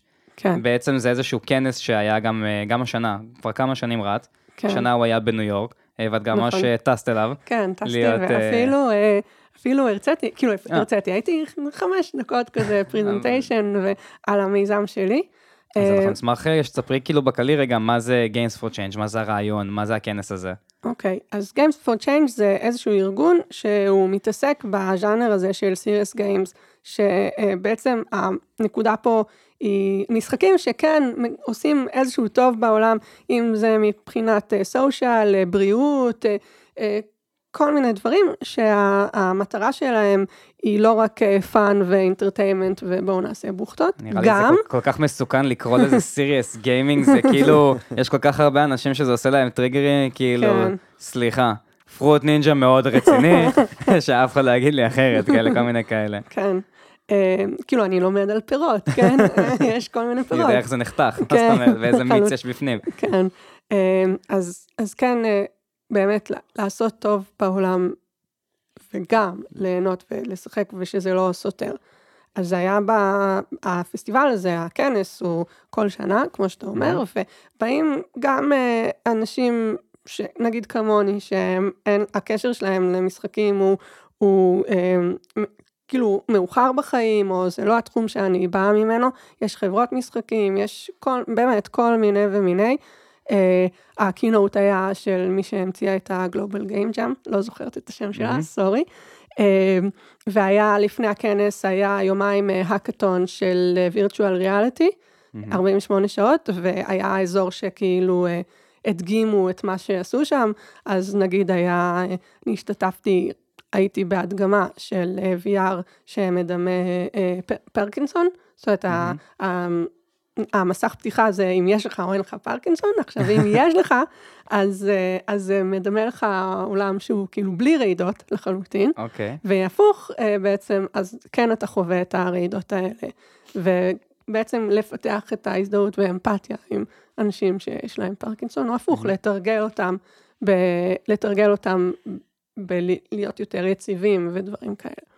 אז זה היה מאוד מעניין, כל מיני דברים באמת בעניין הזה של, של uh, social justice, דיברנו קצת קודם על ה-PC של אמריקנים. יש פה בדיוק חוברת שאת הבאת, שקוראים לה עשרת הטיפים לעשות Game Designing ל-Social Justice. ויש פה דברים שהם כאילו מצד אחד כזה נשמעים מאוד obvious. לצורך העניין, ממש הדבר הראשון שיש פה, זה שהפלייסטסט שלך יהיה מורכב מאנשים מעדות שונות ו-ethnicity שונה בעצם, diversive playtest. אה, ויש פה גם דברים לצורך העניין אבל, אה, היה משהו, זה היה משהו שאת אה, בעצמך סיפרת לנו, שבעצם אמרת לגבי הרצאה ששמעת, של לקחת איזשהו, אם יש חלק מסוים במשחק, שהוא לצורך העניין, לצורך העניין נשחק עכשיו משחק מאוד נחמד וכיפי, ואז פתאום יש איזה חלק מאוד גרוטסקי. כזה משהו פתאום רע או מתפרץ, ואתה בן אדם שכאילו, הצד שלך, אתה לא ידעת שזה מה שהולך לך במשחק, ופתאום זה הגיע והפתיע אותך, ומצד אחד זה יכול לעשות לך רע. נכון. אה, ויכול לעשות לך טוב. אמ, שזה אמרת שזה בעצם איזושהי הרצאה שממש כן. העבירו, מה זה בדיוק היה? אה, בעצם היא דיברה שם, המרצה, היא באה מבריאות הנפש, וגם מתחברת לעניין הזה של גיימינג. בשביל זה, רגע, יש דירוג למשחקים, זאת אומרת, יש R-rated ויש נכון. כאילו... כן, אבל הקונספט הוא שאם יש לך איזו עלילה מגניבה שאתה נסחף אליה, ובתור Game Design, לעשות אה, גועל, או לעשות אימה, או לעשות משהו, זאת אומרת, המשחק עצמו, אתה, אתה לא חושב שהוא אימתי או משהו כזה, אבל משום מה החליטו שזה יהיה לך מאוד אה, מפתיע, כמו שאמרת, סוחף, אה, מפחיד, מעניין. משהו, איזשהו משהו שאתה לא רוצה בדרך כלל, וזה לאו דווקא חייב להיות מגעיל או מפחיד mm-hmm. אבסולוטית, סתם אפילו באמת דיברנו על העניין של, ה, של הזהות, uh, uh, כאילו את ה-ethnicity כן. וה-racial diversity. יש אנשים ש, שזה פוגעני להם לחוות mm-hmm. uh, תוכן מסוים שהם לא היו רוצים לשחק בו, אבל זה סצנה מסוימת. ואז בעצם היא דיברה המרצה, היא אומרת, כן, הפלייר הוא צריך להרגיש איזשהו consent, שיש איזו פעולה או משהו, או איזושהי, לא אגיד pop-up או הודעה, אבל עדיין שהוא במודע, עכשיו מסכים. קצת הורס את ה immersion אבל של המשחק או במצב הזה? תלוי, אם עושים את זה טוב, אז כאילו הכוונה היא שזה לא יהרוס ל player, אם הוא לא רוצה להיחשף לדברים האלה. אז כן איזשהו שלב ש, שכאילו הוא, הוא נכנס לשם במודע, הוא יודע. מה, מה שאתם מתארים פה כאילו זה... עם, אה, עם, עם שוק value של סצנות כן. או מקרים שכאילו ראית או שיחקת במשהו מסוים ופתאום קרה משהו מפתיע, פשוט תשמע כמו הניסיון שלי עם אנימה, all, all the fucking time. לא, כאילו. אני כאילו, אני כאילו מאוד מבין מאיפה זה מגיע, אה, הרעיון הזה של לפגוע. מצד שני, גם על עצמי, יש לפעמים כל כך הרבה ערך, אה, הרי הרבה מאוד אנשים מסתכלים על, זאת אומרת, אני לא רוצה, אני רוצה מאוד לקחת את המשחקים אנטרטיימנטס יותר, בואו לא נקרא להם serious, אה, לא ה serious game שאנחנו מדברים עליהם. אתה יוצר פה איזשהו דבר אומנותי. בסופו של דבר אומנות, חלק ממנה זה להיות מפתיעה, ולהיות בועטת, ולהיות אה, כאילו קשה, כאילו... בלי גבולות. אה, כן, בלי גבולות. בלי גבולות. אה, לצורך העניין, אה, לקניה ווסט יש אה, כל מיני אה, שירים שהוא עושה בהם דברים מאוד פתאום אה, מוזרים ובוטים, ופתאום מדבר בנושאים שלו על... עבדות וכאלה, והוא גם עשה כל מיני מופעי pop-up אה, שהפתיעו אנשים ברמת איזושהי יכונות מסוימת, פתאום באמצע הלילה, עשה מקרן גדול עם אה, שיר שהוא כאילו בגדול מדבר על עבדות אה, השחורה באמריקה. אבל זה כאילו חלק מהאמנות שלו, נכון, לאנשים שזה היה להם בסביבה, אם אני לא טועה, זה גם היה ב... כאילו שכונה שזה לאנשים שפחות כיף להם לראות את הדברים האלה. כן, זה היה בוטה ולא היה להם טוב לקבל את זה, אבל זה האמנות שלו, וכאילו משם מעריכים אותו, ואני חושב שזה כאילו גם רחב למשחקים. אם יש סצנה שבה הדמות השחורה חווה איזשהו מקרה, שבן אדם שמשחק את המשחק הזה רואה וזה נהיה לו מאוד רע, אבל אם לזה כיוונתי, כאילו אם זה האומנות שלי, שהשחקנים לא, יזדעזעו... לא, לא במטרה לפגוע גם לא כמובן, במטרה, פשוט לא, ליצור איזושהי לא במטרה, אבל ואז כאילו... ואז אנחנו באים ואומרים, בוא, בוא בעצם ניתן לבן אדם אופציה לוותר על זה, כאילו בוא...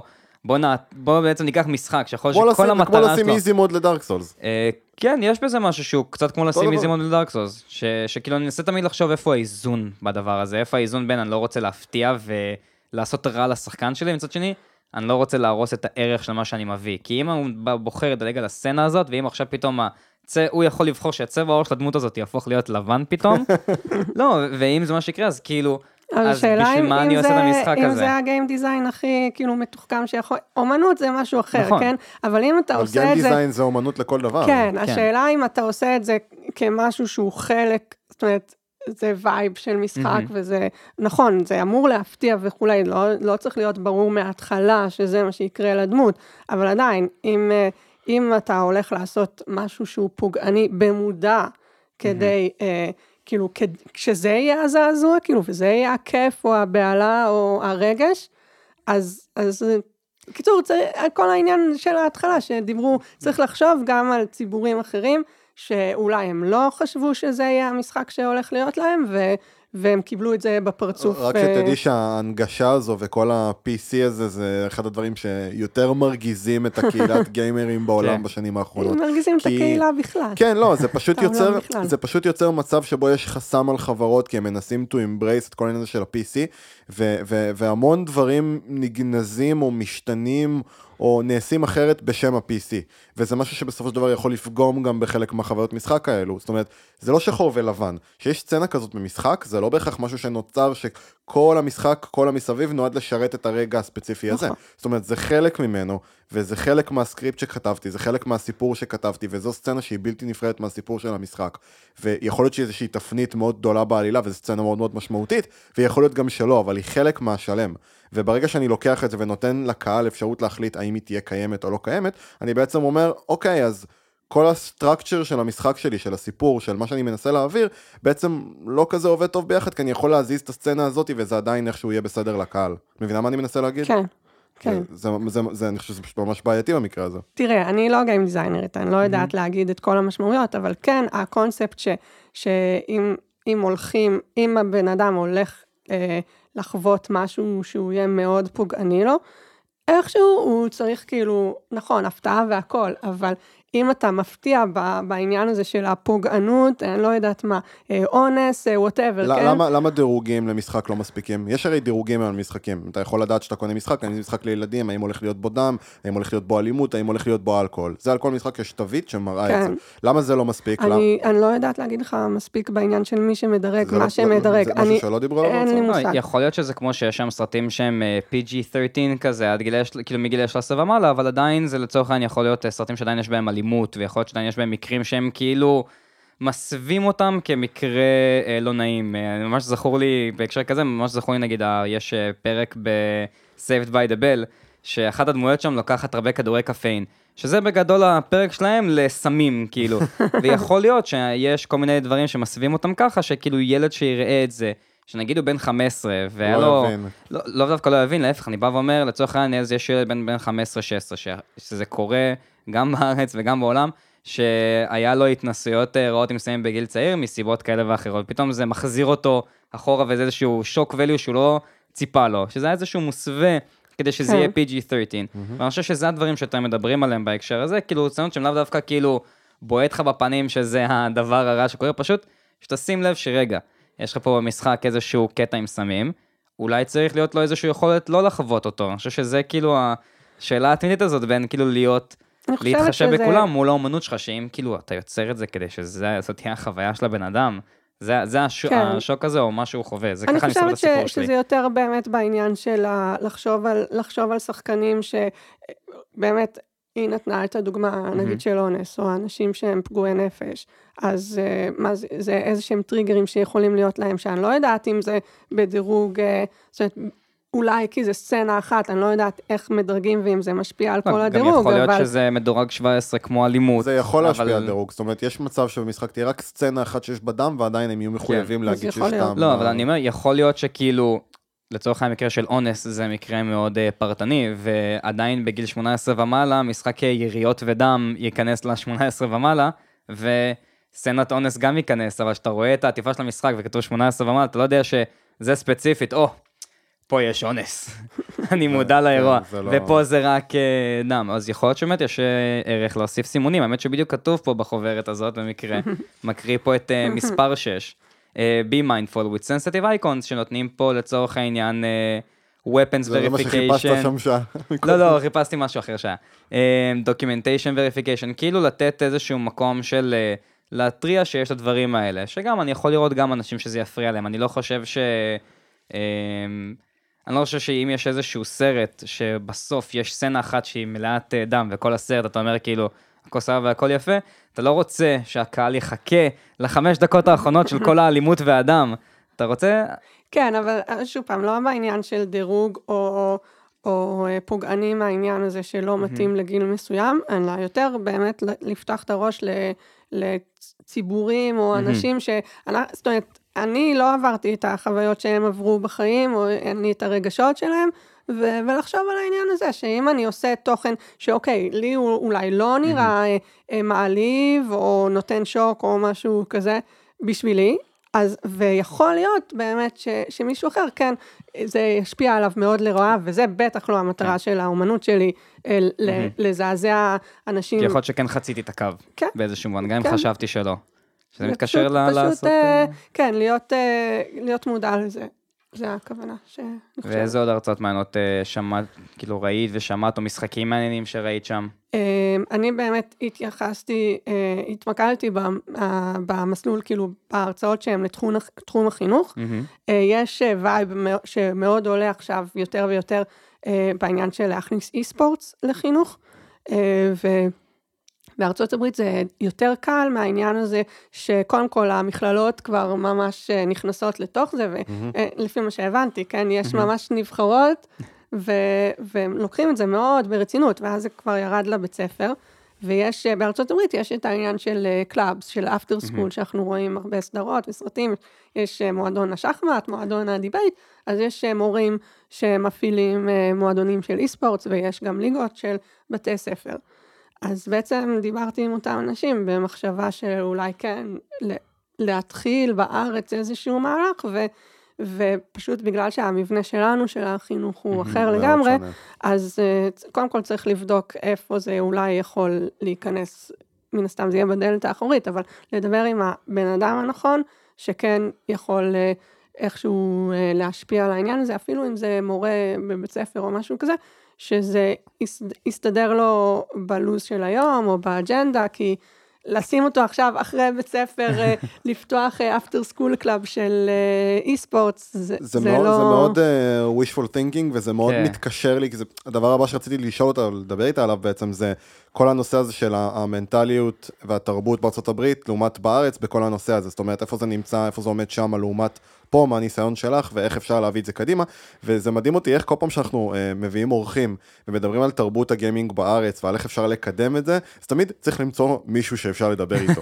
זה תמיד צריך למצוא איזה higher up שיוכל לה, להזיז את הגלגל כדי שמשהו ישתנה, וזה תמיד מרגיש שאנחנו קרובים לתקרת זכוכית הזאת ולא פורצים אותה מספיק בשביל לעשות אותה מעבר כדי שהדברים האלה יקרו. כי יש את הרעיונות האלה שהם מדהימים בכל הקשור בגיימינג בחינוך, ויש את כל מה שקשור בליגות אי ספורטס בארץ, ואיך אפשר לפתח את הנושא הזה בארץ, שזה משהו דרך אגב שצריך לקרות הרבה לפני שזה כן. בכלל ייכנס לאיזושהי תודעה חינוכית. אמ, ואני באמת רוצה לשמוע גם ממך, מהניסיון שלך, איך בעצם, מה, מה, מה ההבדלים, איפה זה עומד בארץ לעומת בארצות הברית, מה, מה את היית חושבת ש, שצריך לעשות, או מה את מנסה לעשות כדי לקדם את זה? אני בטוח שזה ממש ממש קשה להכניס את זה לתודעה פה. כן, אבל... אחת כמה וכמה לקבל כאילו הכרה ממשרד החינוך על זה, ויאללה, go for your project. כן, אז בעצם אה, יש פה, אמרתי גם קודם, איזשהו שילוב ש, של בוטום-אפ, שזה מישהו מהשטח שיש לו את, ה, את התשוקה על הדבר הזה ומתחיל לדחוף.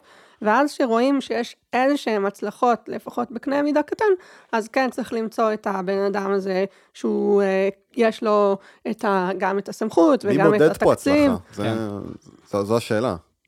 הצלחה אם אי ספורטס מצליח בחינוך לא רק, לא? גם, גם, גם, חינוך פה, גם, זהו, גם הפרויקט של חינוך ומשחקים, מי מודד פה הצלחה, איך אפשר למדוד הצלחה, איך אפשר להגיד, כל, אני אם, עשיתי כאילו... אם זה, אם זה המיזם שלי שאני מנסה להפיץ אותו בכמה mm. שיותר בתי ספר אה, ממלכתיים, רגילים, אז יש להם מדד מאוד ברור, כאילו, יש... יש אה, מבחנים יש בסוף שנה. יש מבחנים, יש, אה, יש גם, לא רק בעניין של המבחן של החומר, אלא יש, כאילו, המורה יכולה לראות אם הכיתה שלה, אם הילדים פחות רבים, או יותר עצמאיים mm-hmm. עכשיו. מה הרשמים so far? קודם כל, זה כמו שאתם הגבתם, שזה כאילו, זה מגניב, זה חדש, זה מרענן, זה, יש פה הרבה פוטנציאל, אז גם המורות שהתנסו, גם ככה הם הגיבו, וגם הילדים. שזה בכלל מדהים, אה, שמעתי דברים, אבל שראיתי את זה בעצמי, וממש, כאילו, השינוי הוא כמעט מיידי, אחרי שיעור אחד או שניים, הם באו למורה ואמרו, אנחנו רוצים לעשות את זה בעוד שיעורים, לא רק במדעים. איפה עוד אפשר להכניס את זה? והיה, התחיל דיון. שהמורה חשבה כאילו, מורות ביסודי זה יותר קל, כי יש להם כמה מקצועות, אז היא התחילה לחשוב איתם, ואז... וגם כי יותר קל לשלוט בילדים ביסודי. לגמרי. אה, ואז בעצם אה, המורה אחרת נכנסה, של מקצוע אחר, ואז הם אמרו, לא, אנחנו רוצים את המשחק, התחילו לספר איזה משחק, מה המשחק, מה אתם רוצים? כן. מי אתם? אז אני אומרת, זה מאוד תפס, וזה טוב, זה... פשוט צריך באמת עכשיו, המשימה היא ל, ל, לראות שזה עובד גם במדדים, שזה לא התלהבות של ילדים. אה, שזה חשוב, אבל עדיין, אם זה לא יביא את התוצאות אה, אז... ומול אה, משרד החינוך, זאת אומרת בעצם מה, איזה פעולות אה, ננקטות מול משרד החינוך כדי להסביר להם איך הדבר הזה עובד בהקבלה לעולם הגיימינג, ולמה זה משהו שבכלל יכול לעבוד בחינוך בארץ? אה, אז קודם כל, עצם זה שהתקבלתי לשני אקסלרטורים, שזה בכלל, כאילו, מדהים. זו תמיכה מטורפת, ממש. אבל זה כאילו פרטני באיזשהו מובן. האקסלרטורים האלה זה מטעם משרד החינוך, מטעם כן. היחידה לחדשנות? לא. אוקיי. אחד כן, אבל... אוקיי. אה, חדשנות טכנולוגית. חדשנות טכנולוגית. mind you, כן. סליחה. חס וחלילה, שלא נעליב מישהו במשרד. שלא נעליב את הבחור מהיחידה לחדשנות הרגילה, שזה כאילו... לא, יש, הרגילה. בטוח, זהו, לא, לא טכנולוגית. אז זהו, אז אה, אחד האקסלרטורים הוא של אגף אה, מו"פ, מחקר ופיתוח במשרד, שזה באמת יותר בקטע של איך זה משפיע על החינוך, ולקדם את הלמידה אה, בעניין הזה, שהם מאוד עסוקים בחינוך עצמו. והאקסלרטור השני, זה כן קשור ליחידה שלי, שזה אקסלרטור שנקרא Start, Education Startup, mm-hmm. וזה למורים שיש להם מיזם טכנולוגי. אז הם מאוד עובדים איתנו על יזמות, אה, על לפתח את הטכנולוגיה שלנו, אה, ויש צוות בחברת מטריקס שהוא... הוא, המשימה שלו היא לפתח את המיזמים hmm. של האנשי חינוך שהם מתקבלים לאקסלרטור. כאילו פיתוח טכני של ה... טכני, טכני לחלוטין. אוקיי. אז זו תוכנית גם מדהימה. אה, יש לי מנטור, מהתעשייה, מהעולם הזה של סטארט-אפ והייטק, שמנטור, אני מניחה שהרבה אנשים שבכלל, כאילו מכירים את המושג הזה כבר יותר ויותר, בטח בעולם של גיימינג, כאילו hmm. יודעים מה זה כן. מנטור. אה, וזה באמת priceless, אה, מעיף אותך קדימה, אם זה קשרים, אם זה ידע, אז באמת אה, העניין הזה שיש איזושהי התחלה של תמיכה בעניין הזה של, של משחקים, כמו שאמרת, על הגורדי וזה, הרבה, הרבה שנים כבר, או בוא נגיד, יודעים שמשחקים זה, זה טוב ללימודים, דיברנו על הטריוויה, על קהוט, לא יודעת מה, לעשות אה, רביעות, whatever. זה נשמע אבל כאילו יודעים שטכנולוגיה טובה ללימודים. כן. זה מרגיש לי שעדיין יש איזשהו פער קטן בין כאילו להבין שטכנולוגיה זה טובה, כאילו זה נשמע לי מאוד מכל מה שאת מספרת, כי את אומרת לי, הם uh, מנטורים שהם יזמים וסטארט-אפ והייטק, אבל כאילו אנחנו עושים פה משהו שהוא גם מאוד מעבר. נכון שלפתח משחק זה לחלוטין חברת הייטק באיזשהו מובן, אבל היא גם עושה המון דברים שהם לא חברת הייטק, והיא... כאילו היא עושה דברים שהם בכלל כאילו... אומנותיים. אומנותיים בסופו של יום, וזה מרגיש כאילו כל מי שאת מספרת אומרת, כאילו כן, ידוע שקהוט עובד, אבל... אז הם מתייחסים לזה ש gamification עובד. נכון. אנחנו כמה מדברים על זה ש... אנחנו לא רוצים gamification, נכון. אנחנו בונים פה Game Based Learning, וזה מרגיש כאילו עדיין יש איזשהו פער כזה של ההבנה של... כי זה נשמע שאם זה מה שהם רוצים, והם כל כך בעד, והם כל כך רוצים לקדם, אז שיקחו איזה בן אדם, מנטור שהוא Game Designer, שהוא היה ועשה כל מיני דברים בסגנון הזה, ושהוא יהיה מנטור, ושאולי גם היה איזשהו מנכ"ל של חברה, ואז הוא גם עונה על הצד הזה של ה... מה זה להיות uh, בעצם יזם ולפתח. כן, נכון, אבל החיבור, או למה זה לא כל כך נפוץ בשטח, זה יקרה uh, כשזה יהיה יותר קל ונגיש, וכמו שאמרנו נגיד על קהוט, שזה בלחיצת כפתור, המורה כאילו עושה מערך שיעור שהוא מגניב, והילדים מתחברים אליו, וכל הדברים הטובים שאמרנו, כי כל זה לוקח הרבה זמן והשקעה ומאמץ, זה לא, זה לא כאילו מה שנקרא scalable, כי זה לא יופץ בהיקף אה, מאוד רחב. כמה את מרגישים שזה קשה באמת לפתח לכל שיעור, את ה, להכניס את ה adventure לכל מערך שיעור? אה, ממש, כאילו, מאוד מאוד קשה. כי גם צריך להיות, מעבר ל game designer, לעשות. משחק שהוא טוב, ודיברנו על כל מיני דברים בעולם של ה-RPG. זה קשה כי אין יותר מיני templates לכל הדבר הזה, אבל ברגע, ש... כן. ברגע שדברים יתפסו תאוצה, ובעצם הדבר הזה יהפוך להיות משהו שהוא הרבה יותר לגיטימי ו- ומוכר וסוג של אלטרנטיבה מאוד מאוד מיינסטרימית לחינוך הרגיל, אז כמו שקוראים קהות שיש מלא טמפליטים ומלא כאילו דברים שמראש אפשר להוציא, גם פה יהיה תוכנית לימודים של שנה כיתה ז' מהיום הראשון עד היום האחרון, וממש כמו שיש לך הרפתקה שאתה יכול להוציא ל-D&D כתובה מהאינטרנט, כבר גם לזה יהיה משהו שאתה... זאת הכוונה, זה באמת, אה, זה המשימה שלי, לעשות אה, קהילה, למצוא את המורים האלה המשוגעים, שכן ישקיעו את השעות וכן ישקיעו את המאמץ. אולי לא דווקא מורים. אה, נכון. אולי, אולי למורים החשיבה הזאת של להפוך את זה ל, ל, לסביב משחק היא יותר קשה מאשר לבוא לאנשים שאפילו בבתי ספר יסודיים יש מערך חוגים של D&D. למה לא לדבר עם החבר'ה שבונים פה הרפתקה ל-D&D ולהגיד להם, חבר'ה, זה החומר, כמו שאנשים יודעים לעשות עיבוד מספר לסרט. גם, גם בחברת משחקים, שחברה יוצרת משחק, בסופו של דבר יש מחלקה שאחראית על גרפיקה, כן. ואחראית, מחלקה שאחראית על game design, ואחראית על שיווק, ואחראית על כתיבה, ואחראית על whatever. מן הסתם, מורים, ואת, ובכללי, כל, ה, כל, ה, כל המערך הזה, אה, שרוצה להוציא את כל הפרויקט הזה, לאור, יש לכם בעיקר ניסיון בחינוך, אז אני, גם אני וגם גיל נראה, אה, חושבים שחד משמעית הדבר הנכון זה באמת להביא אנשים שיותר מתמקצעים ב game design, ויש להם ניסיון ב game design, או בכל מה שצריך מסביב לזה, כדי לבנות את התשתית לכל הדבר הזה ולגרום לו לפעול. לגמרי, פשוט פה החיבור עם החינוך הוא סופר חשוב, בגלל שהנקודה היא לעשות משימה שהיא גם תהיה מאוד immersive. אז זה game designer וגם, טוב. כן, אבל ה game designer שהוא לא בא מהתחום, לא יודעת מה, ביולוגיה, אפילו אני להיסטוריה. אין בעיה, הוא לא צריך לכתוב את התוכן, הוא צריך לכתוב את ה template. אם את מורה לביולוגיה עכשיו, ואת כותבת את, את התוכן הלימודי כביכול, אבל מגישה את זה לו ואומרת, היי, אני צריכה לעשות מזה משחק, זה התוכן שצריך להיות מועבר, בוא תני את החוקים למשחק. אבל... אוקיי, אז שוב, חוקים למשחק, דיברנו טמפלטים והכל, אבל מבחינת סיפור, שהמשימה, במקום נגיד, לא יודעת מה, לתקוף את הדרקונים, אה, לא יודעת מה, את המפלצות במבוך, תהיה משימה שאי אפשר לעבור אותה בלי לדעת את הדברים הקשים של החומר. אבל זה התפקיד של גיים לא... זה התפקיד כן, של גיים דיזיינר. השאלה, צריך לבדוק את זה, כי אני, שוב פעם, ללמד זה נראה קל, אבל זה די קשה ממש לעשות. לא קל, ודאי. אה, עזוב מבחינת משמעת וזה, אבל הקונספט של כאילו להבין מה הבן אדם לא מבין, מה קשה להבנה, ולעזור לו להתגבר על המכשול הזה, אבל זה, זה לא ש... פשוט. זה בדיוק מה ש game designers עושים. ש... כן. ש... שיש חברה שמייצרת משחק, והמשחק מודע למה השלבים שקשים בו, ואיך המשחק רוצה להעביר לשחקן איך להתמודד עם הקשיים האלה, זה בדיוק כמו מה שאת מתארת. זאת אומרת, אם את רוצה ליצור שיעור שבו בלי, בלי להבין את הדברים האלה אי אפשר לסיים את השיעור או לפתור את המשחק, זה בדיוק מה ש game designers עושים. זה מה שהם לומדים לעשות, זה מה שהם טובים בו, ליצור את המערך הזה. מה לכתוב, אה, האם להחליף את המילה דרקון בכלי דם, לצורך העניין, זה כבר החומר שאת מביאה ל game designer, אבל את כל המסביב ואת כל החוקיות של איך ה structure של השיעור הזה יעבוד, זה לגמרי מומחיות של game designers. במאי בסרט מקבל תסריט ונותן מפיח בו חיים, אבל בסופו של יום הבמאי מחליט מה יהיה ואיזה תנועות ו- ואיזה דברים עכשיו יהיו פה ברקע של, ה- של כל העולם הזה וכולי, אבל הוא לא כתב את ה... יכול להיות שהבמאי הוא לא הכותב הכי טוב של בעצם חומר, שיש לו, יש לו רעיון מאוד יפה. סביר להניח גם שלא, כן. כי אחרת הוא היה תסריט. ואני חושב, ואני חושב שזה בדיוק הנושא הזה של, אה, אני חושב שלקוות שיהיה מספיק אה, מורים שמגיעים מהתחום אה, כמוך, וזה מעניין אותם, זה, הם ייתקלו בכל כך הרבה כשלים וקשיים של מה זה בעצם לעשות משחק, שזה ייקח הרבה, הרבה יותר זמן ממה שאנחנו רוצים. אז זה, זה המיזם יהיה. שלי בעצם, כן. זה מה שהוא בא לפתור.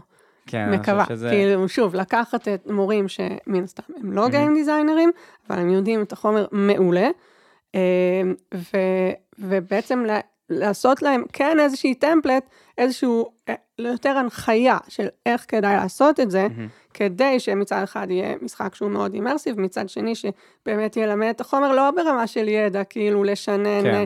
כאילו אתה עושה את המשימה, ובסוף כן, אתה יודע את החלקים של הלב, אבל יש פה למידה ברמות מאוד גבוהות, זה מעבר, ו...